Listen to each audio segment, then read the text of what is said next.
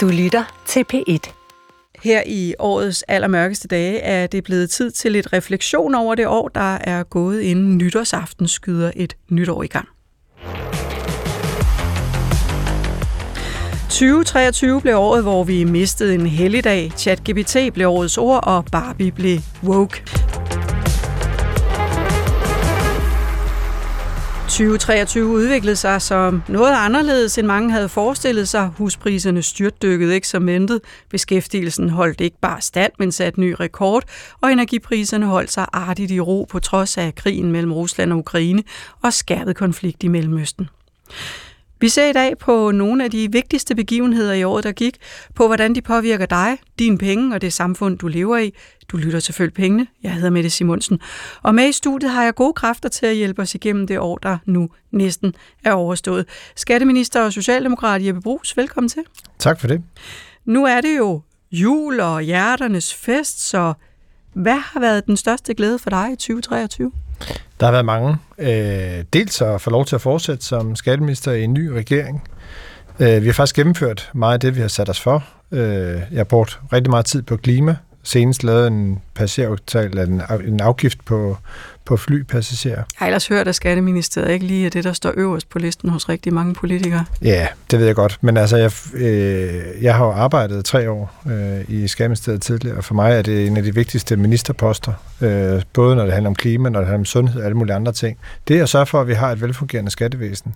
Så er klart, i det her år, jeg ved ikke, det har været en kæmpe glæde for mig, men øh, udrulningen af nye ejendomsvurderinger har selvfølgelig fyldt en del også. Den kommer vi helt sikkert tilbage til.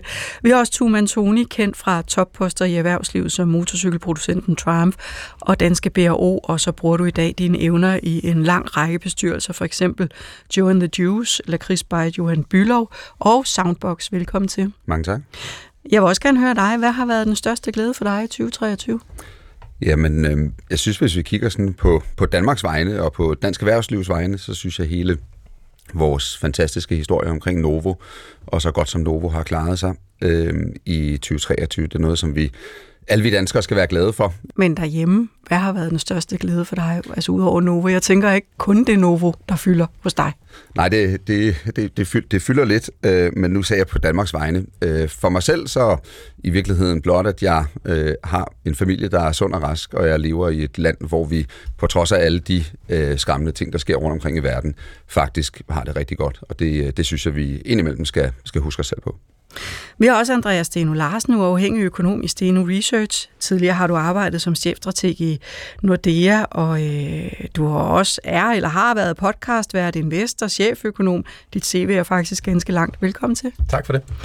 Du har haft travlt med din egen virksomhed, blev også far sidste år. Ja, det tæller da højt på listen, det vil jeg godt indrømme. Og der er en mere på vej, så det går stærkt. Hold da op. Den lille familie. De er for travlt. Ja. øh, vi har et vildt program i dag. Vi I har lovet hver især at holde nytårstale, og så skal vi øh, nå at tale om nogle af alle de ting, der er sket i 2023, og hvad de gør ved os. Vi ser på Danmark og runder af ude i verden.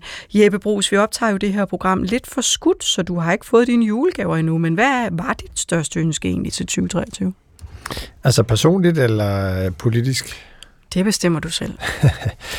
Jamen jeg tror, altså personligt, jeg har tre børn, øh, så, så det at se dem øh, klare sig godt i skole, og den mindste, han er lige fyldt tre år, der starter i børnehave, øh, og prøve at balancere det øh, ved siden af det at være minister, øh, det er selvfølgelig en øvelse. Øh, politisk set, øh, som, som jeg sagde indledningsvis, så bruger jeg meget tid på klima, øh, og, og vi taler meget om det. Det skal også blive til noget i de to år, hvor jeg har været skatteminister, har jeg været med til at lave først en CO2-afgift på industrien, øh, som faktisk er den største klimaaftale, vi har lavet i mål på antal reduktioner. Vi har lavet vejafgift, vi har lavet passagerafgift.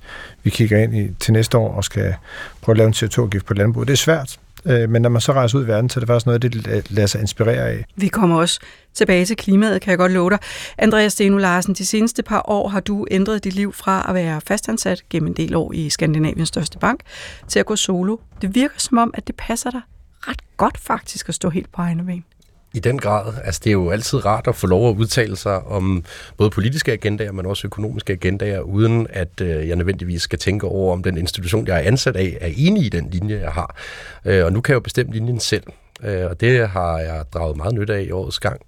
og bliver ved med at drage nytte af det også til næste år, fordi der er behov for uafhængige tanker i en verden, som bliver mere og mere politiseret på de her områder.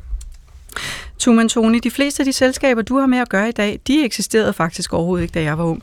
Øh, er det med vilje, at du lægger dine kræfter i forholdsvis unge selskaber med, har jeg lagt mærke til, direkte kundekontakt? Jamen altså, min, øh, min primære erhvervserfaring kommer fra to øh, meget gamle virksomheder, kan du sige, både Bang og Olufsen og Triumph Motorcycles, er omkring 100 år gamle. Og så det er øh, besluttede mig for ikke at have et, om man så må sige, øh, øh, fast job, men arbejde med forskellige virksomheder, så synes jeg, det var utrolig inspirerende at arbejde med, med yngre mennesker, der har startet virksomheder, som jeg kunne hjælpe med at, at dele ud af min erfaring, både nogle af de ting, som jeg har lært, men også nogle af de fejltagelser, jeg har lavet for at sørge for, at, at, at de unge mennesker her undgår at lave dem. Øh, så jeg har fundet nogle, synes jeg selv, nogle virkelig spændende danske virksomheder, som har mulighed for at, at, at vokse ud omkring i verden, som har mulighed for at henvende sig til nogle forbrugere på en ny måde. Og, øh, men er det vigtigt for dig med den direkte kundekontakt? Jeg synes, det er, øh, jeg synes, det er utrolig øh, tilfredsstillende, at man kan lave et produkt, og så dagen efter, så kan du enten se det på hylderne, eller du kan få noget, noget, øh, noget feedback fra dine kunder.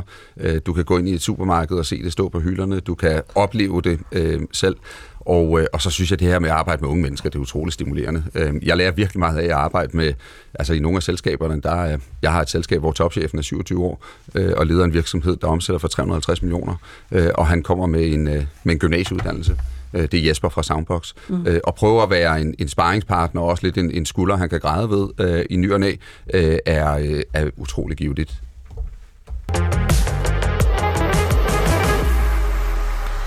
Du lytter til året, der gik i Følg Pengene med i studiet har jeg skatteminister Jeppe Brugs, uafhængig økonom Andreas Steno Larsen og Tuman Toni, erhvervsmand med en stribe bestyrelsesposter. En af de ting, som har fyldt meget rundt omkring i de danske hjem i år, er ejendomsvurderingerne. Der er kommet forløbige ejendomsvurderinger, og ord som grundskyld, ejendomsværdiskat og skatterabat har fyldt en del rundt omkring. Andreas Steno Larsen, du bor i en ejerlejlighed, ejerlejlighed, ved jeg, på Frederiksberg. Hvad tænker du om de her nye ejendomsvurderinger? Altså, jeg er indrømmet noget forvirret stadig, øh, og det er jeg, fordi at, at selv i mit nærområde kan jeg se, at der er stor forskel på vurderinger, som enslydende boliger har fået. Øh, det bedste eksempel er fundet nede i den hvide by på Frederiksberg, så vidt jeg husker, som, som har nogle meget forskellige vurderinger, selvom husene stort set er ens. Øhm, og det er jo selvfølgelig en problematik, som bliver meget, meget relevant, når det her system skal tages i, i brug. Øh, vi kan jo også se, at boligmarkedet er ekstremt præget af det her nye vurderingssystem øh, i de måneder, vi, vi lige har været igennem. Det virker til, at der er helt vild handelsaktivitet forud for, at øh, systemet skal tages i brug. Øh, det har overrasket mig noget i løbet af året, at vi har set så voldsom en effekt af, at folk forsøger at handle, inden at systemet tages i brug her 1. januar. Ikke? Øhm, så der er mange ting, det har påvirket på boligmarkedet, og øh, det efterlader stadigvæk nogle store spørgsmål for næste år, vil jeg sige.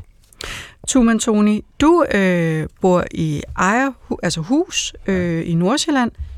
Du, øh, tal, da vi talte sammen i telefon her forleden dag, der sagde du, at du faktisk ikke rigtig sat dig, altså du har ikke været så optaget af de der ejendomsvurderinger. Nej, det, det, det kan jo godt lyde som om, at øh, jeg er sådan en, der bare går igennem livet uden at bekymre mig alt for meget. Øh, men altså, jeg har boet i mit øh, hus de sidste 10 år, jeg skal bo i det forhåbentlig de næste 20-30 år. Øh, og øh, jeg har været inde og, og, og, og kigge på det og set, det ser egentlig meget fornuftigt ud. Så jeg er ikke en af dem, der er, er blevet ramt af en, øh, af en undtagelse, om man så må sige. Øh, og så er der simpelthen så mange, der bruger så meget energi på det i øjeblikket, så jeg, jeg, jeg vælger at bruge min energi på noget andet.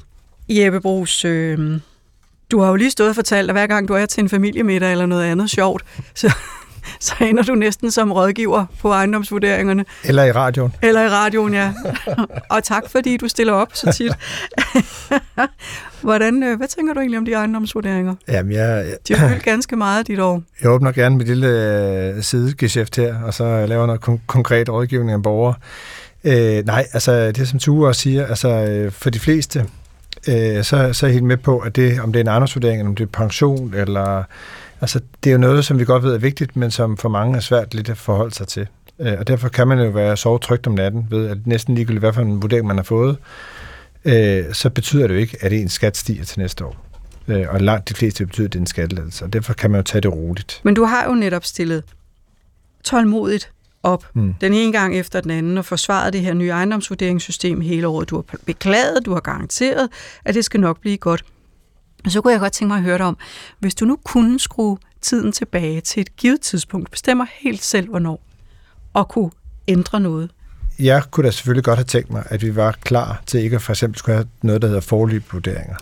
Men det er jo resultat af, at man har skubbet det tilbage i 2000 og, øh, og, og ja, 2020-21.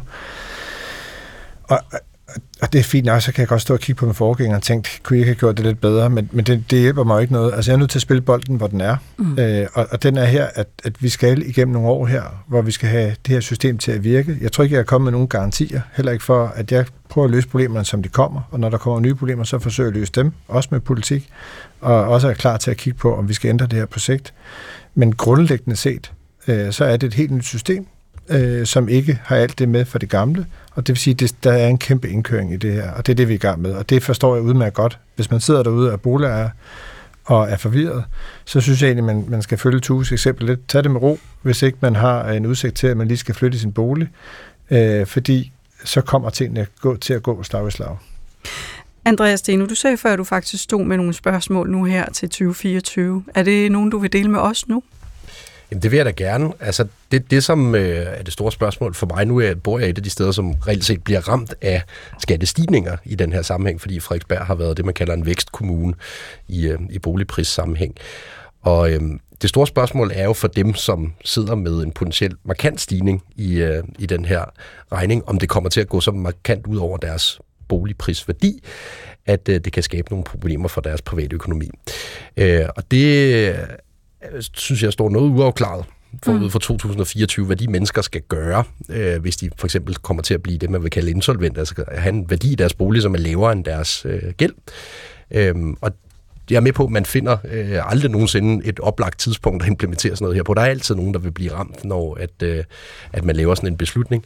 Øhm, men de mennesker, de går 2024 møde med stor usikkerhed. Det vil jeg sige, og det, det er et spørgsmål, jeg gerne vil stille på deres vegne. Øh, mm. Jeg er ikke nødvendigvis så bange for det selv, men der er andre på Frederiksberg, der er bange for det. Ikke? Jeg vil bruge det vel en, en, en rimelig bekymring at have som ejer af en, en, en lejlighed i et øh, område, der er stedet ganske gevaldigt, at man risikerer at stå og være insolvent i virkeligheden, teknisk insolvent.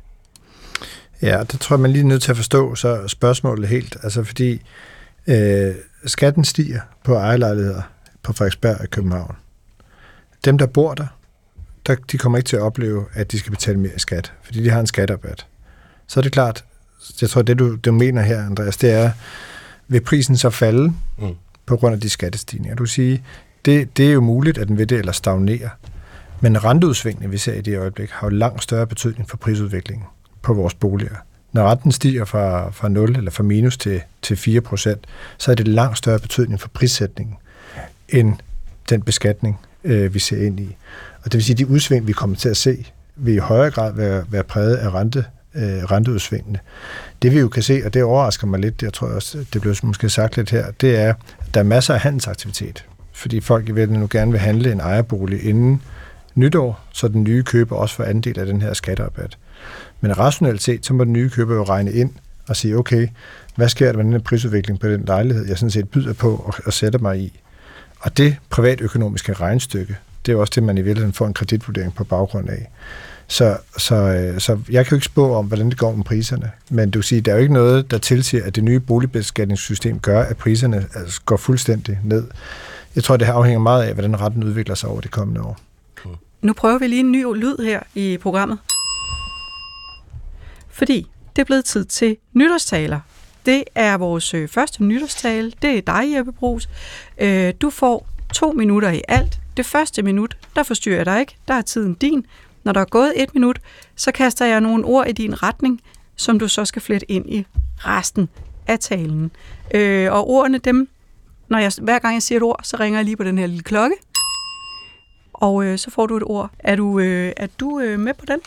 Det er så fint. Jeg har forberedt en tale, der varer cirka et minut, og så har jeg tænkt mig at improvisere over de ord, du giver mig. Jamen, det glæder jeg mig meget til. Det, ja. bliver, det bliver fantastisk.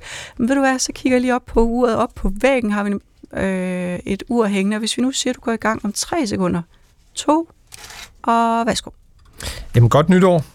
Danmark har, modsat mange andre lande, faktisk et enormt veldrevet og velfungerende skattevæsen. Langt de fleste danskere siger, at de oplever det positivt, når de er i kontakt med skattevæsenet. Og, øh, og, og det er jo godt. Og det år, vi er på vej ud af, 23, har været fyldt med resultater på skatteområdet. Vi har lavet en række brede aftaler CO2-afgifter, der er med til at accelerere den grønne omstilling på industri, på vejtransport, på luftfart. Og i 24 der forventer jeg også, at vi laver endnu en bred aftale om øh, en omstilling af vores landbrug. Det er min ambition, at flere lande skal skele til det, vi gør i Danmark, og ser, hvordan vi løser klimaudfordringerne. Jo helt simpelt, hvis, det, hvis vi var alene i verden og kun reduceret i Danmark, så ville det ikke betyde noget som helst. Men vi skal jo bruge de værktøjer og de metoder, vi laver i Danmark, til at være til inspiration til resten af verden. Og der er en stor efterspørgsel. Når jeg rejser ud senest på koppen, så er der en enorm interesse i, hvordan vi bruger vores værktøjer til at inspirere resten af verden. Og så var der gået et minut, og nu får du dit første ord, og det er på månen. det refererer nok til, øh, at nogle af de ejendomsvurderinger, vi har set, øh, har været helt på månen og skal rettes til. Og det har været en stor øvelse i 23 øh, at få vores nye ejendomsvurderingssystem til at, øh, at virke. Øh, og der har været ting, der har været helt på månen, og der skal rettes til. Det gode nyhed er, at når vi kommer ind i 24, så skal vi alle sammen have vores endelige 2020-vurdering, og så skal det rettes til, øh, at vi skal have alle de rettelser ind i systemet, så vi kommer igennem implementeringen af det nye ejendomssystem. Du får et nyt det er top-top-skat. Top-top-skat, som top-top-direktørerne øh, skal betale, øh, har været meget omdiskuteret. Det kunne næsten være, jeg ved ikke, om det bliver årets ord. Øh, jeg, jeg sidder ikke i dommerkomiteen for sådan noget. Men, øh, men det er jo resultat af, at vi har lavet en personskattereform, som har været socialt balanceret, hvor top-top-skat er med til at finansiere nogle af de andre oh, elementer, der er. Du får lige, fordi du har lige tre sekunder tilbage til retssikkerhed. Jamen, jeg går faktisk meget op i retssikkerhed, øh, og derfor så, når man er i kontakt, både med skat, men i øvrigt med vores myndigheder, øh, så tænker vi alle sammen gå op i retssikkerhed. Tak skal du have. Selv tak. Det var godt gået, synes jeg. Tak for det. Det var faktisk Jeg nåede øh, lige knap en fjerdedel af den tale, jeg havde forberedt, så, øh, så er der lidt, lidt skødt til resten af programmet. Ja, men altså, det kan jo også være, at du kan bruge det en anden dag. Det kan man jo ikke vide. Hvad, øh, øh, Andreas Steno, hvad, hvad blev du mest mærke i Jeppe Brugs tale her? Altså, jeg kunne godt lide kommentaren omkring øh, ejendomsvurderingerne, som var på månen. Øh, jeg ved ikke, om det var en, en bevidst øh, aflevering til at skulle tale om, om ejendomsvurderingerne en gang til. Øh, det er jo selvfølgelig vigtigt at få styr på de vurderinger, som ligger fuldstændig uden for skiven, og dem er der jo nogle stykker af. Øh, jeg er med på, at det er langt fra øh, en majoritet af dem, der er det. Øh, og man skal også huske på, at øh, når størstedelen af, af vurderingerne ligger nogenlunde inden for skiven, så er det egentlig meget godt gået, øh, når man sætter sådan et system op her. Men de vurderinger, der ligger helt uden for skiven, der ligger klart et retssikkerhedsspørgsmål på dem at man skal sørge for, at de mennesker har øh, adgang øh, til at kunne klage over dem, for eksempel. Tumen Tony, hvad blev du mest mærke i Jeppe Brugs tale her? Altså, jeg synes først og fremmest, at indflætningen er på månen, den gik utrolig godt, så øh, det vil jeg starte med at, at give point for. øh, og så bed jeg selvfølgelig mærke i, øh, i den her top-top-skat, som jo øh, blandt nogle af de det folk, jeg indimellem møder. Jamen det er det jo heldigvis ikke, fordi jeg, øh, jeg tjener ikke specielt mange penge øh, som indkomst, øh, men jeg har et øh, selskab, der investerer, og så øh, har jeg mulighed for at undgå top-top-skatten. Så har det været sådan nogen som dig tidligere. Sådan nogen som mig tidligere. Og det er i virkeligheden, øh, jeg, jeg synes, at, og det kommer jeg til at høre i min uh, tale her, jeg synes i virkeligheden, at vi skal fejre dem, der arbejder hårdt i Danmark. Jeg synes, vi skal fejre dem, som, som laver succeser og, og tjener penge. Nu skal jeg, du ikke tage hele talen nu, for der går et stykke tid, før du bliver sat afsted. men, ja, men, men altså, jeg har som grundholdning, at, at, at, at det er godt at betale skat, og jeg har ligefrem skrevet en, en bog om samfundskontrakten, om hvor vigtigt det er, at, at erhvervslivet er med til at betale for vores velfærdssamfund. Jeppe Brugs, øh, i 2023 så fik du jo også lige tid til at snige den her personskattereform på plads i december, og, øh, og det var jo netop her, hvor vi lærte det her nye ord at kende, som for eksempel top-top-skat. Hvorfor var det vigtigt for dig at få den på plads inden jul? Fordi vi gerne vil have det til at træde i kraft. Vi var jo spændt her på redaktionen, om I nåede det, fordi at Ja, vi har haft lidt vi var lidt afhængige af, at ja, det gik lidt op. op til juleferien. men men øh, vi vil gerne have til at træde i kraft allerede fra 25, øh, hvor vi jo øh, øh, løfter beskæftigelsesfradraget. Øh, og i 26 skal vi gerne være helt øh, på plads med næsten hele reformen. Og det er klart, det kræver så, at vi, vi fik lavet en aftale nu, så vi kan få lovgivningen på plads, og det kan komme til at træde i kraft. Mm. Og hvad tænker du selv om timingen, altså selvom personskattereformen først kan mærkes om et års tid, altså i 2025, så har vi jo kun knap nok fået styr på inflationen, og mm. altså er det det rigtige tidspunkt at give 3 millioner øh, danskere flere penge mellem hænderne? Ja, det er det, fordi øh, det er jeg sådan set enig med Tue i. Altså, øh, vi har brug for, at folk får større incitament også til at, at arbejde, og der er det en del af svaret. Øh, vi laver ikke skattelettelser i 24, og det er blandt andet af hensyn til inflationen, fordi vi er nervøse for, at hvis inflationen stiger igen, så taber vi alle sammen. Både virksomheder og borgere, og ikke mindst dem, der har mindst i det her samfund. Men vi skylder også at give svar på de bekymringer, man har øh, om, hvordan er det egentlig, min min, min økonomi hænger sammen med kommunen eller i, i vores sundhedsvæsen. Og det er jo noget af det, vi kommer til at arbejde med også til næste år. Og nu har vi jo bevæget os en lille smule ind i en rentesnak og inflationssnak, så mm. øh, der kunne jeg godt tænke mig, at vi, vi bevæger os længere ud af den tangent, fordi efter flere år med negative renter, så betaler vi jo faktisk igen penge for at låne penge i dag. Til gengæld så skal folk ikke længere betale renter for at have penge i banken. Så man kan sige, at øh, vi, det, vi er jo tilbage til normalen i virkeligheden. Det, det vi alle sammen lært, hvis vi havde økonomi på et eller andet tidspunkt i løbet af vores uddannelse. Det var øh, den tårnhøje inflation i Europa, som øh, for alvor kickstartede rentestigningerne sidste år. I, I juli 2022 hævede den europæiske centralbank renten for første gang i 11 år, og siden er det blevet til en lang række rentestigninger. Øh, og i marts i år fastslog topchefen for centralbanken, franske Christine Lagarde, at inflationen skal ned, koste hvad det vil. Let me reassure you, we are determined to fight inflation and return it to 2%. And we will take the measures that are necessary. Vi er fast besluttet på at bekæmpe inflationen og få den ned på 2% igen, og vi vil tage de nødvendige forholdsregler. Men selvom inflationen er lav herhjemme, så er den fortsat højere end de her 2% i store dele øh, af Europa. Og derfor så har især boligejerne fået nogle markante rentestigninger i løbet af 2023, hvis de har skulle refinansiere deres flekslån i løbet af året. Der er udsigt til, at renterne igen vil begynde at stige i bankerne, også på boliglån. Flexrenterne hopper til højeste niveau i 14 år og bliver derved det højeste siden finanskrisen i 2009. Og det gælder både F1, F3 og F5-lån, hvor F1-lånene kommer helt op på næsten 4 procent. Det bliver en ganske markant ekstra regning, der venter de her boligejere. Ja, en ganske markant øh, hvad hedder det, ekstra regning, der venter. Altså, det blev et øh, af, eller også blev det et ar, alt efter hvem man var. For dem med gæld med variabel rente, så blev det nok mest et af, men øh, har man penge i banken, så kan man jo glæde sig over de stigende renter. Hvem af de to grupper har så mest at glæde sig til i 2024? Hvad tænker du om det, Andreas? Jamen, jeg tror næsten godt, jeg tør love, at dem, der har variable renter, de kommer til at få nogle lavere renter i løbet af de næste år. Det er i hvert fald det, som signalerne helt klart peger i retning af, når man spørger de store centralbanker rundt i verden, som jo styrer det her. Mm. Øhm, vi har især fået de signaler fra USA, og det er typisk sådan, at det er USA, der, der tegner retningen globalt set på, på renterne, og der er beskeden klokkeklar for næste år. Renterne skal ned. Tuman Toni, du øh, sidder jo og i adskillige bestyrelser med yngre iværksættere, øh, med mod på livet og formentlig også øh, vækstambitioner. Øh, og så følger der vel noget med noget brug for nogle øh, penge med. Hvordan, øh, hvordan vurderer du den her rentesituation lige nu? Ja, det har jo på mange måder været lidt af sådan en rutsjebanetur, hvis vi kigger på de sidste tre år. Altså vi havde 2021, som var det, øh, det største år nogensinde i det, man kalder venture capital, altså investeringer i små virksomheder. Øh, stort set alle, der havde lavet en PowerPoint med en god forretningsidé, de kunne rejse penge til deres idé, øh, og investorerne stod i kø for at komme ind så hurtigt som overhovedet muligt, og værdiansættelserne, de var skyhøje. Og så lige pludselig så fryser hele markedet til, og 2023 har været et utrolig svært marked, og jeg tror faktisk ikke, vi har set det værste endnu. Øh, vi ser øh, i øjeblikket rigtig mange små virksomheder, mellemstore virksomheder, startups, og det er øh, stort set i alle kategorier. Måske lige AI kan, kan rejse penge i øjeblikket. Kunstig intelligens. Kunstig intelligens. Ja. Men stort set alle andre sektorer, der er det virkelig svært at rejse penge. Og det gør jo rigtig mange mennesker forvirret derude, fordi øh, kigger vi så på aktiemarkedet, øh, november måned, der steg, jeg tror det amerikanske aktiemarkedindeks, det steg 10 procent, det danske aktiemarked er steget utrolig meget.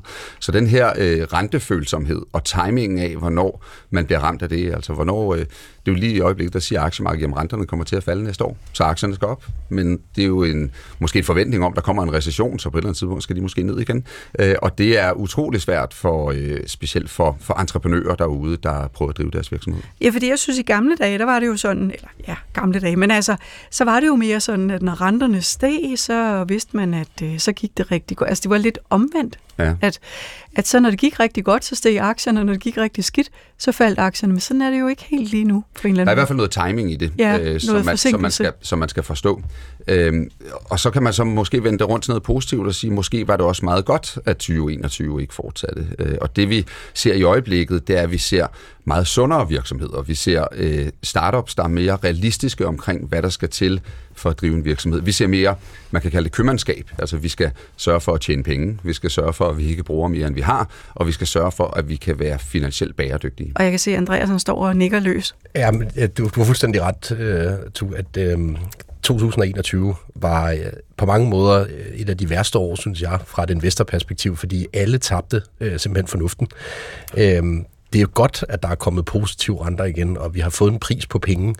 Øh, jeg var selv godt i gang med at tage på hovedet igennem 2021, og kastede også penge efter hvad som helst, der havde en powerpoint med nogenlunde idé. Øh, og det har jeg virkelig brændt nallerne på, det skal jeg lidt indrømme. Øh, så fornuften er ved at vende tilbage nu, fordi at vi har fået sat en pris på penge igen, hvilket renten i princippet er.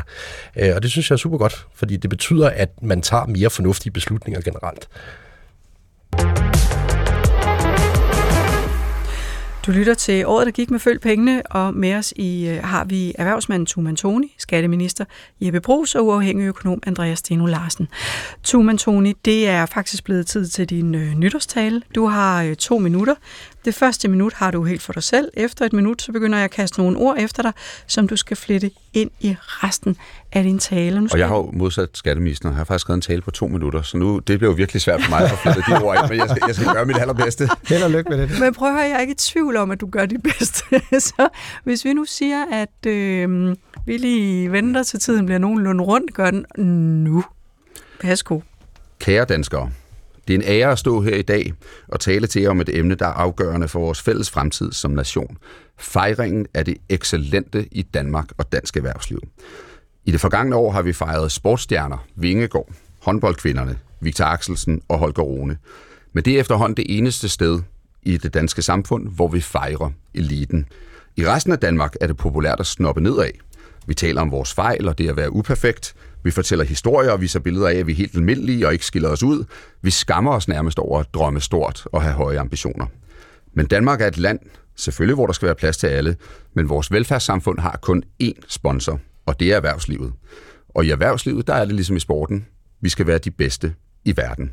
Så derfor vil jeg foreslå, at vi i 2024 fejrer for eksempel stjerneforskeren på Novo Nordisk, der finder den næste milliardmulighed ejerlederen, der knokler og tager risiko og bygger en virksomhed, som skaber jobs og betaler skat, og måske bliver solgt for et 60 millionbeløb. Så er det første minut gået, og så vil jeg kaste dit første ord i hovedet på dig. Det er to go.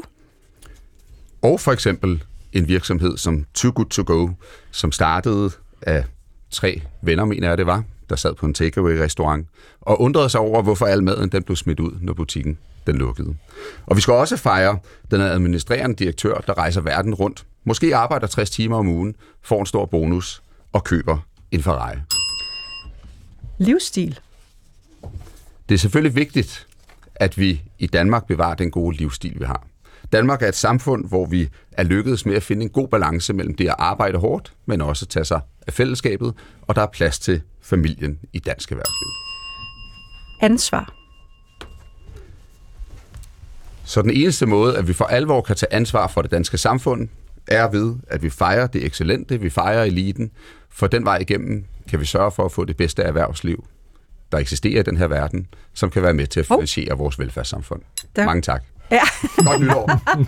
Gud bevarer Danmark. Ja, der fik du altså lige tre sekunder for meget der. Klager. Det var næsten snud. Han skulle også nå at være helt færdig med det. Ja, ja, det. ja, men det er det. Øh, Jeppe Brugs, hvad siger du til, til det? Altså, vi fejrer ikke øh, det er excellente nok her i landet. Jamen, respekt for at nå hele tiden igennem. Øh, så det vil jeg da gerne fejre. Øh, ej, øh, jeg er faktisk ikke helt enig. Altså, jeg synes faktisk, at vi bruger relativt meget tid på at glæde os over store hedderkronede danske virksomheder, som skaber enormt meget værdi, og som Hvordan brand, synes du, brander Danmark dem? ud i verden. Jamen nu, altså jeg kan ikke huske, at vi talte i optakten eller under programmet her, men for eksempel om Novo øh, fylder utrolig meget, øh, når vi mm. taler hele det grønne, de virksomheder, vi har med Ørsted, Halder Topsø, øh, den teknologi, der skal gøre, at vi, vi, vi, øh, vi kommer ud omkring i verden. Lego, øh, som de fleste af os følger med i. Altså de virksomheder, som er så ikoniske og fortæller noget både om hvordan Danmark er som land, men også hvad det er for en historie, vi er bygget af. Øh, men vi fejrer jo Ja, ja, ikke alle altså, de der i underlaget under. Det ved jeg, jeg skriver et, et takkebrev til de 100 danske virksomheder, der betaler mest til selskabsskat hvert år. Mm. Øh, og det gør jeg ikke, fordi min forgænger har gjort det. Jeg gør det faktisk også, fordi jeg synes, der er grund til at anerkende, at de virksomheder, som tjener mange penge øh, og betaler meget skat, øh, synes jeg faktisk, der er grund til at anerkende. Øh, så, så jeg synes faktisk, det er en vigtig del øh, af, af fortællingen, øh, også som samfund, ja, og når du siger det, så, så hører jeg selvfølgelig også, at det kan vi selvfølgelig gøre endnu mere. Det vil jeg egentlig gerne være med til. Men, mm. men for eksempel, når jeg var på koppen, altså det er jo samarbejde med danske virksomheder. Øh, det er jo toppen af poppen. Det er jo, vi gør meget for den branding, der også er øh, ude omkring i verden. Men når du siger det netop, Tuman Toni, så må, ligger der jo lidt i det, at du synes ikke, at de bliver fejret nok. Ja, altså nu taler jeg jo ikke kun til skatteminister, men til det brede Danmark. Mm. Og der mener jeg i virkeligheden, at vi indimellem så misforstår vi lidt øh, erhvervslivet. Altså vi har, vi har jo ikke noget problem med, at en, en fodboldspiller tjener 100 millioner kroner, men hvis en erhvervsleder tjener, lad os sige 10-15 millioner, så kommer han eller hun på forsiden af avisen. Øh, og, og jeg synes i virkeligheden, at, at man måske kan tage det her skridt tilbage og sige, at, at, at vi skal fejre, når der er nogen, der knokler hårdt i en virksomhed, lykkes, øh, måske tilsidesætter andre interesser, som måske lige frem familie eller sociale relationer, for at bygge en virksomhed, skabe nogle arbejdspladser og betale noget skat.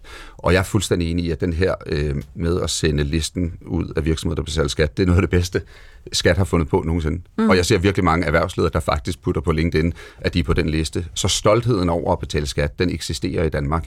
Og det, jeg taler om her, det er i det, i det lidt bredere Danmark, få den her forståelse for, hvor vigtigt erhvervslivet er for vores velfærdssamfund. Og øh, der er særligt en øh, virksomhed i år, der har været øh, utrolig vigtig, og som også er blevet fejret. Vi har været inde på, på selskabet flere gange. Øh, der er den her erhvervshistorie herhjemme, som er skygget over dem alle. Det har været Novo Nordisk kæmpe succes med øh, fedmemidlet Vicovi. Midlet har været ja, en gigantisk succes for Novo Nordisk, der har øget sin værdi med over 40 procent i år. Og, øh, og på et tidspunkt i år også var Europas mest værdifulde selskab. Det er det ikke lige nu. Det er overhalet af luksusselskabet LVMH. Øh, men selskabet står alene for omegnen af 10% af al den danske selskabsskat, der lander i statskassen, og har 21.000 ansatte i Danmark. Og samtidig investerer de jo lige nu store milliardbeløb i nye fabrikker rundt omkring i Danmark. Noget øh, er et 100-års jubilæumsår, selskabet har haft, kan man vist roligt sige. Nu skal I høre øh, Novos direktør Lars Fruergaard efter endnu et øh, rekordregnskab, og en læge, der udskriver masser af Vegovi. Vi er rigtig mange, der er rigtig glade i nogle Nordsjælland. Siden vægttabsmedicinen Vegovi kom på markedet for et år siden, har flere end 100.000 brugt den. Jeg havde forestillet mig et sted mellem 50 og 100 nye kunder om måneden. Men altså, det er jo oversteget de vildeste forventninger. Ja, det sagde her til sidst speciallæge Jesper Nygaard, som var med i Følg Pengene den 8. maj i år, og han tager faktisk sin egen medicin. Jeg er blevet friskere, og det er nemmere at komme rundt, øh, det er nemmere at binde større bånd. At stå på et ben, når jeg tager strømper på, det er aldrig kun før. Sådan noget som at snøre øh, sine sko, det er ikke en kamp, og man er ikke helt svedt at cykle. Før, der, der, når jeg skulle cykle, så er min, øh, min lår, de, de klaskede op i mavedelle. Ja, men nu er altså mavedelen forsvundet, og Christina Lyng som du hørte her til sidst, har brugt Vegovi i næsten to år og tabt 31 kilo. Tuman Toni, Lars Frogård er lige blevet kåret af Financial Times til årets person. Sidste år var det Ukraines præsident Zelensky, der fik den titel, og året før var det Elon Musk. Det er noget af en klub, han er, han er kommet i. Er det fortjent?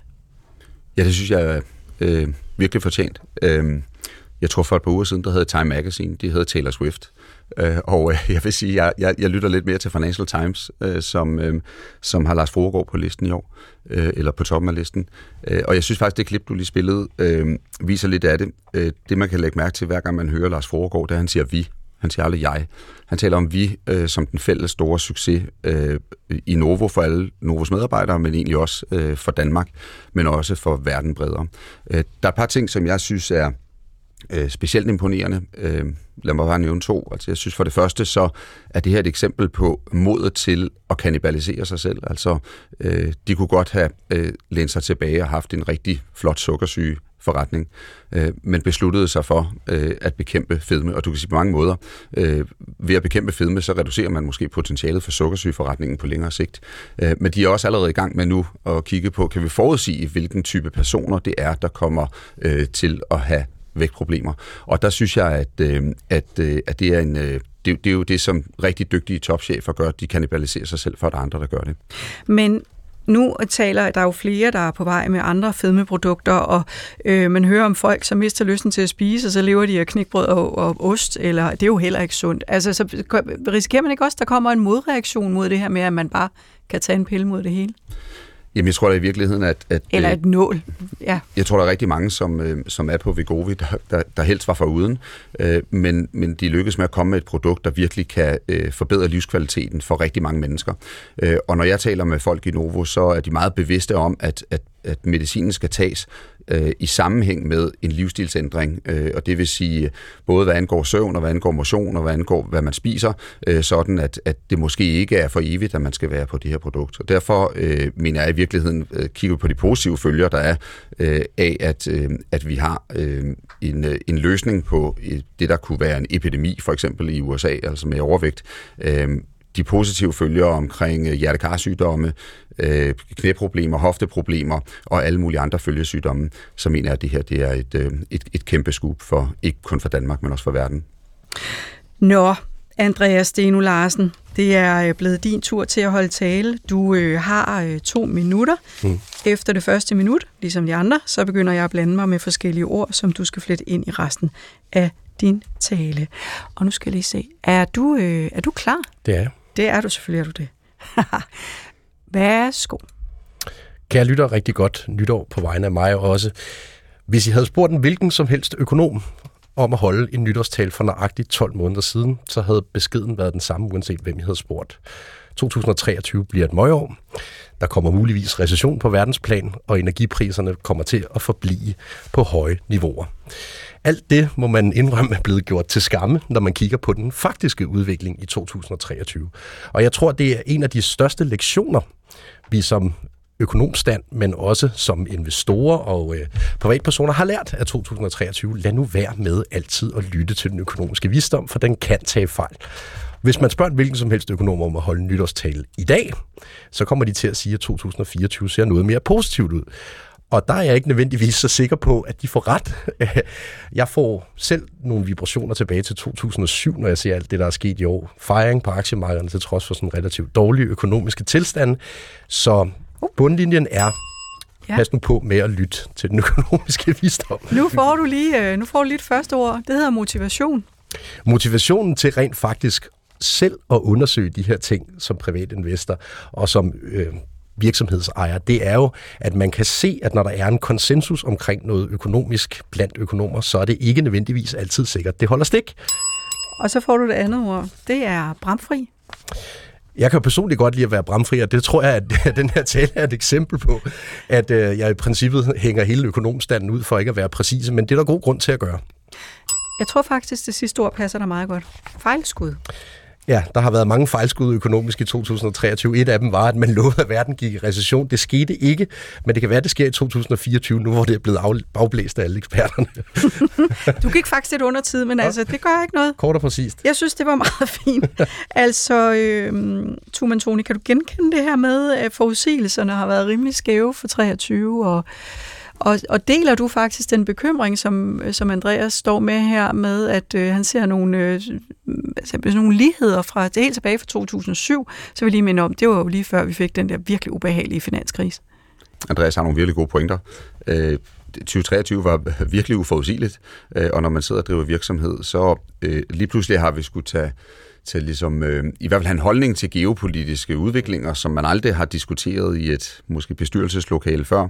Øh, og i stedet for at kunne lægge treårige eller femårige planer, så har vi arbejdet med det, vi kalder scenarieplanlægning. Altså hvis det her sker, så gør vi dette, og hvis noget andet sker, så gør vi noget andet. Så er det øh, ligesom den, den røde og den grønne tale i virkeligheden? Det, det kan du godt kalde det, men i hvert fald, at man, man, man måske arbejder med en meget kortere horisont og, og lægger en plan, men er villig til efter to, tre, fire, fem måneder at opdatere den plan, øh, fordi øh, man, man simpelthen simpelthen bare erfarer, at, at, at verden er så, så usikker. Betyder det noget for, hvor mange bestyrelsesposter du egentlig kan, kan sidde med? Altså er der større krav til bestyrelsesarbejde i dag? Jeg oplever, at der er en øh, langt højere frekvens af bestyrelsesmøder, mm. og der er øh, i langt højere grad behov for, at man øh, arbejder mellem bestyrelsesmøderne, og der er behov for, at man kommer tættere på virksomhederne.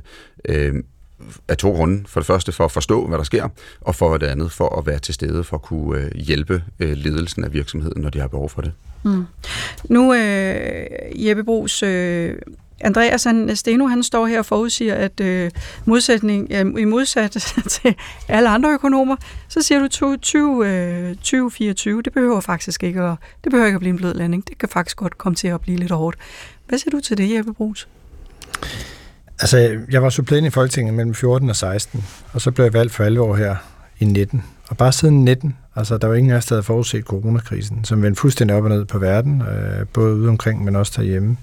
Så har vi haft øh, krigen i Ukraine, vi har haft energikrise, øh, vi har haft nogle ordentlige skulp op- og nedture. Det vi lykkes med herhjemme, er jo faktisk altså, at justere vores politik. Det er jo enormt svært at lave politik og finanspolitik i sådan en krise. Og vi har taget nogle værktøjer op af kassen, som, øh, som har været anderledes, end man gjorde tilbage i finanskrisen. Altså under coronakrisen, der dækkede vi øh, holdt hånden under både virksomheder og lønmodtagere, og det viser at være en rigtig klog investering. Og det var jo vel i virkeligheden øh, noget, man lærte efterfølgende. Det er i hvert fald en anden måde at føre krisepolitik på, hvor ja. man siger, okay, hvis udgifterne er for store, så skal man spænde ind, men det er jo ikke rigtigt. I en krise, så skal man jo faktisk, hvis man har muligheden for det, så skal man optage lån og sørge for, at man har en lidt mere stabil udvikling. Så der er jo ikke noget, der er så skadeligt, hverken om du er virksomhed, om du er borger, eller om du har, en, som jeg kærer mig en del for, hvordan øh, vores samlede økonomi hænger sammen med enormt stor udsving. Det er jo meget bedre at vi have et lidt mere stabilt miljø, øh, og det, det siger sig selv, det er enormt svært. Det stiller enorme krav til virksomheder, det stiller enorme krav til os som politikere, øh, og til os alle sammen som borgere i det her land. Så, så jeg synes, det er meget svært at forudse øh, 24. Altså jeg, den recession, jeg er ikke helt enig i, at, at vi så ind i et år. Vi så ind i et år, hvor der var risiko for recession, men det afhænger meget af energipriser og have været i stand til Europa og sørge for at have lager nok, der gjorde, at vi stod igennem den her vinter. Det var det, vi bekymrede mig mest sidste efterår. Det var den vinter, vi nu er i gang med.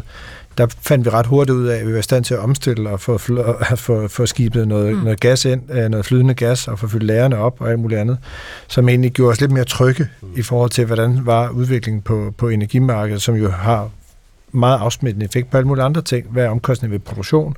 Hvad er omkostningen for en enkelt forbruger? Osv. osv. Men jeg vil faktisk gerne holde fast der, fordi vi kommer jo faktisk til en af årets mere dystre historier. Vi har talt om Novo og hvor godt det går der, men et sted, hvor det langt fra går lige så godt som i Novo, øh, det er i Ørsted. Selskabet har i løbet af i år smidt omkring 40 procent af sin værdi. Andreas Steno, vi står midt i en grøn omstilling. Alverdens nationer kaster penge efter den her omstilling. Hvordan kan det ikke gå godt i et selskab som Ørsted, der er verdensmester i at bygge vindmølleparker?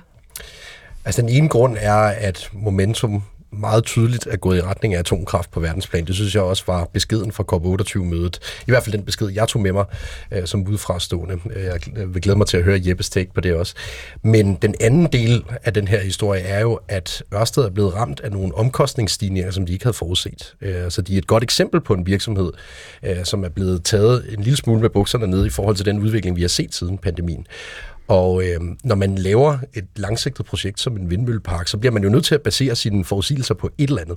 Øh, og der må man sige, at de grundlæggende forudsætninger, som man har brugt i vindmølleparker, egentlig på global plan, de har øh, vist sig at være øh, for lave i forhold til omkostningsniveauerne. Og jeg tror, det er det, der har overrasket branchen som helhed. Øh, og den branche er særligt ramt af prisstigninger også i forhold til atomkraft for eksempel. Øhm, mm. Og det gør bare, at vindmøller relativt set står dårligere i billedet, end de har gjort for et par år siden. Så de er jo både blevet ramt af højere renter, mm. øh, de er også blevet ramt af højere materialepriser, men de er jo strengt taget også blevet ramt af, at energipriserne lige pludselig faldt. Ja, ja, det kan man sige, at det, det har også været en delmængde i det her. Øh, jeg tror, den lidt underfortalte historie i øh, forbindelse med Ørsted, det er, at Kina meget målrettet går efter at sætte sig på hele forsyningskæden til den grønne omstilling. Vi har set det på solpaneler, hvor tyske virksomheder, som var store i produktionen af solpaneler, har været ramt af, at Kina har forstyrret deres forsyningskæde. Og sådan lidt på vandrørene, så er det også det, jeg hører fra vindmøllebranchen, at Kina spiller en væsentlig rolle i at gøre livet besværligt for Ørsted og Vestas i øjeblikket, øh, ved at gøre forsyningskæderne dårligere, og øh, ved at prøve at sætte sig på forsyningskæderne, fordi de selv vil producere vindmøllerne i Kina. Så det skal man lige øh, tage med, altså når, når det ikke går så godt i Ørsted, og, og Vestas også ryger ind i problemer, at, øh, at der måske sidder nogen, der spænder lidt ben for dem. Det gør der bestemt. Mm. Øh, og Kina har en klar målsætning om, nu hvor vi ikke vil handle med dem på samme måde, som vi plejer at gøre, at blive ejere af deres egen forsyningskæder, så komme med hele produktet til os, i stedet for at være underleverandør. Jeppe Brugs, jeg vil godt lige høre, øh, nu sagde Andreas Steno, han vil jo gerne høre dit take på det her med, at, øh, at verden drejer mod, væk fra vindmøller over mod atomkraft. Det var det, han tog med sig som besked ud fra COP28. Er du enig i det? Både og. Altså, jeg tror, der er blevet enorm efterspørgsel efter vindmøller, og vi har jo lavet planer for at udbygge havvind øh, i Danmark, så vi producerer minimum til 14 millioner husstande, når vi kommer frem til 30. Vores udfordring er, at vi alle sammen skal gøre det på en gang. Og det vil sige efterspørgselen efter turbiner og de råmaterialer, øh, og der er du ret i, øh, den er voldsom, øh, og det vil sige, så stiger prisen. Øh, og det er klart, det gør det mindre rentabelt i forhold til at skulle, skulle, øh, skulle gennemføre det her, også i forhold til de nationale udbud, der er omkring, både i Danmark, men også andre steder. Og det er jo noget af det, vi kigger ind i. Øh, og så er det også et resultat af, at med, med, med Ruslands invasion i Ukraine, og med en hurtig omstilling, som har accelereret behovet for at sætte, altså, lave bæredygtig energi, det er jo sådan set positivt. Men det gør selvfølgelig også, at det bliver en flaske, flaskehalsproblematik, som, som jo egentlig udenbart kunne lyde positiv, fordi man tænkte, så ville det gå bedre for Ørsted. Men altså giver en masse andre, andre afledte effekter, som, som skaber, skaber usikkerhed. Øh, og, øh, Men gør I nok for at skabe klarhed for investorerne, skabe klare øh, hvad skal man sige, regler eller rammer for? Jamen det er, prøv at, det er en af vores udfordringer. Altså vi sidder på ministerholdet, og det er jo ingen af os, der ikke har, vi har fuldstændig samme interesse som erhvervslivet og som danskere. Vi vil gerne have de her vindmøller op, og gerne have dem hurtigt op. Det tager cirka 5-5,5 år at komme igennem byråkratiet. Det vi selv har skabt i Danmark, det der er på EU-plan. Og så tager det et år eller, eller to-to-et-halvt år at bygge møllerne. I Kina, der bygger de de møller på to-to-et-halvt år, for de har ikke alle, alt tilløbet til det. Øh, og det er en af de største barriere i øjeblikket. Øh, det arbejder vi på, øh, men det er jo ikke, det er jo ikke sådan, byråkrati er jo ikke noget, som, som, som, som byråkrater har siddet opfundet til en sjov julefrokost. Altså det er jo biodiversitet, det er sikkerhed, det er en masse af andre ting, og det er noget af det, vi sidder og tager livtag med. Det Miljøøkonomiske Råd var jo ude så sent som her den 5. december at pege på, at, øh, at for at nå øh, vores egne klimamål i 2025, så kræver det, og nu citerer jeg, at gennemføre yderligere reduktion, reduktionstiltag. Disse tiltag skal implementeres med kort varsel. Jeppe Brugs, hvad har du med i lommen 2024, sådan, så vi når i mål øh, året efter, altså i 25? Ja, men hvis vi skal nå 50 procent, altså vi, vi, med klimaloven skal vi nå en reduktion på mellem 50 og 54 procent. Øh, og der er ikke ret mange værktøjer tilbage, hvis vi skal nå det. Og en af dem, det vi har introduceret, det er jo for eksempel at hæve øh, afgiften på diesel. Fordi det er noget af det, der kan implementeres hurtigt, det er noget, der har en hurtig effekt. Øh, og en del af den diesel, der bliver handlet i Danmark, er faktisk grænsehandel. Fordi vi har en, en billigere pris på diesel i Danmark, end man har i Tyskland.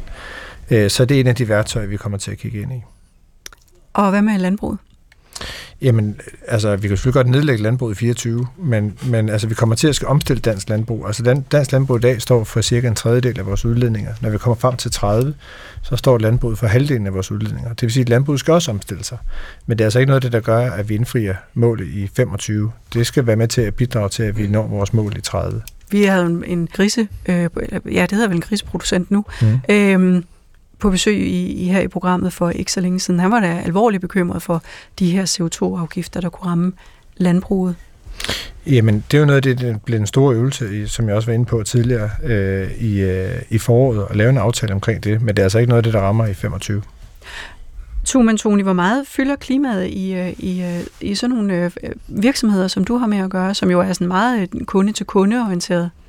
Ja, det fylder mere og mere. Øhm, jeg tror, at hvis du kigger på både nystartede virksomheder, men i virkeligheden også øh, øh, store virksomheder, så, så er det gået op for de fleste nu, at hvis man skal tiltrække de bedste medarbejdere, og man skal få kunderne til at købe ens produkter, og man skal få politisk rådrum, så er man nødt til at, at tage hele omstillingen meget seriøst. Og vi ser jo også flere og flere, jeg tror det er 50 procent af alle startups, de har en, en grøn agenda fra starten, øh, og det positive ved det, det er, at de har en grøn agenda, men det, en afledt effekt er jo, at de, at de på dansk siger man vist notcher, øh, skubber lidt til mange af de store virksomheder til at, at også komme i gang med en, øh, med en omstilling. Øh, så det, det fylder mere og mere. Vi skal lige have Andreas Steno med her. Det, jeg synes, jeg vil ind med her, det er, at dags dato, selvom at vi står og har den her diskussion om klimaforandringer, så bliver der brugt mere kul end nogensinde før på global plan. Der bliver brugt mere olie end nogensinde før på global plan. Så forløbig lykkes vi ikke særlig godt hvis vi ser på det som samlet befolkning på verdensplan og får bragt øh, brugen af fossile brændsler ned, øh, den er faktisk stigende. Jeppe Brugs, når vi målet i 2025? Ja, det skal vi nå, og vi skal også nå vores mål i 30. Jeg er enig i det der. Altså, vores udfordring er jo, vi har besluttet os for som land, at vi vil gå for, så vi viser resten af verden, at vi kan nå vores klimamål ved at reducere i Danmark og samtidig skabe vækst af arbejdspladser. Men det er klart, at med de samme penge kunne vi jo reducere endnu mere, hvis vi tog til Kina eller Malaysia eller Afrika. Men vi vil faktisk gerne vise, at vi kan udvikle både teknologi og værktøjer. Vi tror også på, at der er en kæmpe vækst øh, i det, og det kan vi også se, fordi den teknologi og de virksomheder, de startups, der bliver drevet, er også noget, det vi kan eksportere. Men ja, vi skal nå vores mål, for det har vi pligtet os til. Øh, det bliver ikke nemt, og det bliver ikke uden omkostninger. Der, vi kommer også til at skal betale en pris, men, men ja, vi skal nå vores mål. Du lytter til Følg Pengene, hvor vi i dag ser tilbage på det herrens år 2023, som snart er gået, og hvilke emner det var, der fyldte for dansk erhvervsliv og forbrugerne. Og et af de emner, der fik rigtig meget omtale, er et ord, der er svært at udtale, ChatGPT, en chatbot med kunstig intelligens udviklet af den amerikanske virksomhed Open AI. Det blev endda øh, kåret som årets ord af DR Dansk Sprognævn. ChatGPT, GPT står for Generative Pre-Trained Transformer, en maskinlæringsmodel, der kan genkende mønstre og sammenhænge i store mængder data. AI har været meget til debat. Er det farligt? Overtager det verden? Tager det AI vores job? Skal vi være bekymrede eller omfavne det? Og se, hvad hedder det, og se, kan vi, kan vi bruge de muligheder, de kommer med? Hvordan har du oplevet den her, hele den her konflikt fra, fra politisk side, Jeppe Brugs? Jamen det er jo, altså det er jo helt det spørgsmål omkring, kommer der noget, der bare forandrer vores verden, og sker det så hurtigt, vi er svært ved at gennemskue, hvad der sker. Altså det, der står vi lidt med fornemmelsen af, at, at, øh, at det her det kommer til at omkalfatre den måde, vi øh, laver uddannelser på, den måde, vi driver sundhed på, Altså, hvis man kigger isoleret set på skattevæsenet, så machine learning og det at bruge kunstig intelligens er jo noget, man har brugt i mange, mange år. Man har bare kaldt det for noget andet. Mm. Men man har masser af gamle systemer, og for at man ikke skal sidde som enkelt medarbejder og navigere rundt i dem, så bygger man robotter, der kan åbne og lukke de gamle systemer og lære at blive klogere. Og det er dybest set også det, der sker. Øh, jeg synes, det giver enorme muligheder. Det, jeg synes, det har svært ved selv også at gennemskue præcis, hvad der kommer til at ske. Man kan også se nogle af faresignalerne, selvfølgelig. Øh, så, så på den måde endnu en gang, så har jeg også en fornemmelse som politiker af, at vi halter efter. Øh, og nogle gange, altså hele diskussionen vi har omkring skærme og hvad der sker i forhold til vores børn, der har jeg også en eller anden indtryk af, at nogle gange så kaster vi bare ting ud, og vi bliver som eksperiment, øh, eller vi laver et stort eksperiment, også med vores børn, som jeg selvfølgelig godt også både som far og som politiker kan være, kan være bekymret over. Tuman Toni, hvordan bruger du ChatGPT, og hvordan bruger I ChatGPT i de øh, virksomheder, du har med at gøre? Altså jeg vil starte med at sige, at det har været virkelig irriterende, altså, fordi mit, øh, nu hedder jeg jo Tue til og når jeg ankommer for eksempel med Uber i, øh, i, en, i for eksempel i New York, så siger den altid, Tuesday has arrived, fordi den gætter på, at, at, at Tue, det er en forkortelse for Tuesday, og med den seneste Apple-opdatering, der kan jeg simpelthen ikke skrive mit navn, uden at den øh, skriver Tuesday, så jeg skal ind og slette det hele tiden. Øh, men, øh, men det er selvfølgelig spøj til side. Det, jeg, jeg tror, at, at øh, den kæmpe store mulighed for Danmark, det er der, hvor teknologierne de kon- konvergerer, altså hvor vi, hvor vi begynder at bruge kunstig intelligens inden for nogle af de teknologier, hvor vi allerede er verdensledende. Det kan være inden for robotteknologi, for eksempel. Altså i Odense har vi mm. verdensledende øh, centrum for robotteknologi, og kan vi være dygtige til at bruge kunstig intelligens til at gøre robotterne endnu dygtigere og endnu mere effektive, er der masser at vinde for, for Danmark. Inden for Pharma, vi har lige talt om, om Novo, øh, og Lars Foregård har talt om, øh, hvordan øh, machine learning og kunstig intelligens gør, at de kan blive langt mere effektive i udviklingen af nye produkter. Øh, og der tror jeg, at, øh, at det er en, øh, er en kæmpe mulighed for dansk erhvervsliv. Andreas Steno Larsen, jeg har tidligere hørt økonomer være lidt bange for deres job i forbindelse med, med kunstig intelligens. Hvordan bruger du ChatGPT? Jeg bruger det hele tiden. Altså, det er den største gave, jeg nogensinde har modtaget som virksomhedsejer. Øh, jeg skriver da aldrig noget selv længere. Hvorfor skulle jeg det? Øhm, alt, hvad der er repetitivt. Du sagde selv, at det, det ord indgår i uh, ChatGPT's navn. Uh, det sørger der selvfølgelig for, at en AI-robot klarer for mig. Uh, så jeg tror, at det her kommer til at være en gave for dem, som formår at udnytte uh, kunstig intelligens til deres fordel. Jeg kunne også godt være bange for, at der er nogen, der bliver efterladt på perronen her. Uh, men det er en helt anden diskussion, uh, som jeg trækker spor ud i, i den bredere samfundsdebat. Men som virksomhedsejer, så er det den største gave, jeg nogensinde er blevet serveret. Så kom vi rundt om 2023. Tak fordi I var med her i Følg Pengene. Skatteminister Jeppe Brugs, uafhængig økonom Andreas Steno og erhvervsmand med en stribe bestyrelsesposter Tuman Toni. Steffen Klint stod for teknikken, og dagens program blev tilrettelagt af Martin Flink og Søren Nielsen. Jeg hedder Mette Simonsen. Vi er tilbage 1. januar kl. 9.05 med et særprogram om året, der kommer. Der ser vi, det ser vi på sammen med erhvervsmand og tidligere uddannelses- og forskningsminister Tommy Alers, direktør for Tænketanken Europa og tidligere klima- og energiminister Lykke Friis, og en af landets fremmeste økonomer, tidligere direktør i Finanstilsynet, Jesper Berg. Gå på opdagelse i alle DR's podcast og radioprogrammer. I appen DR Lyd.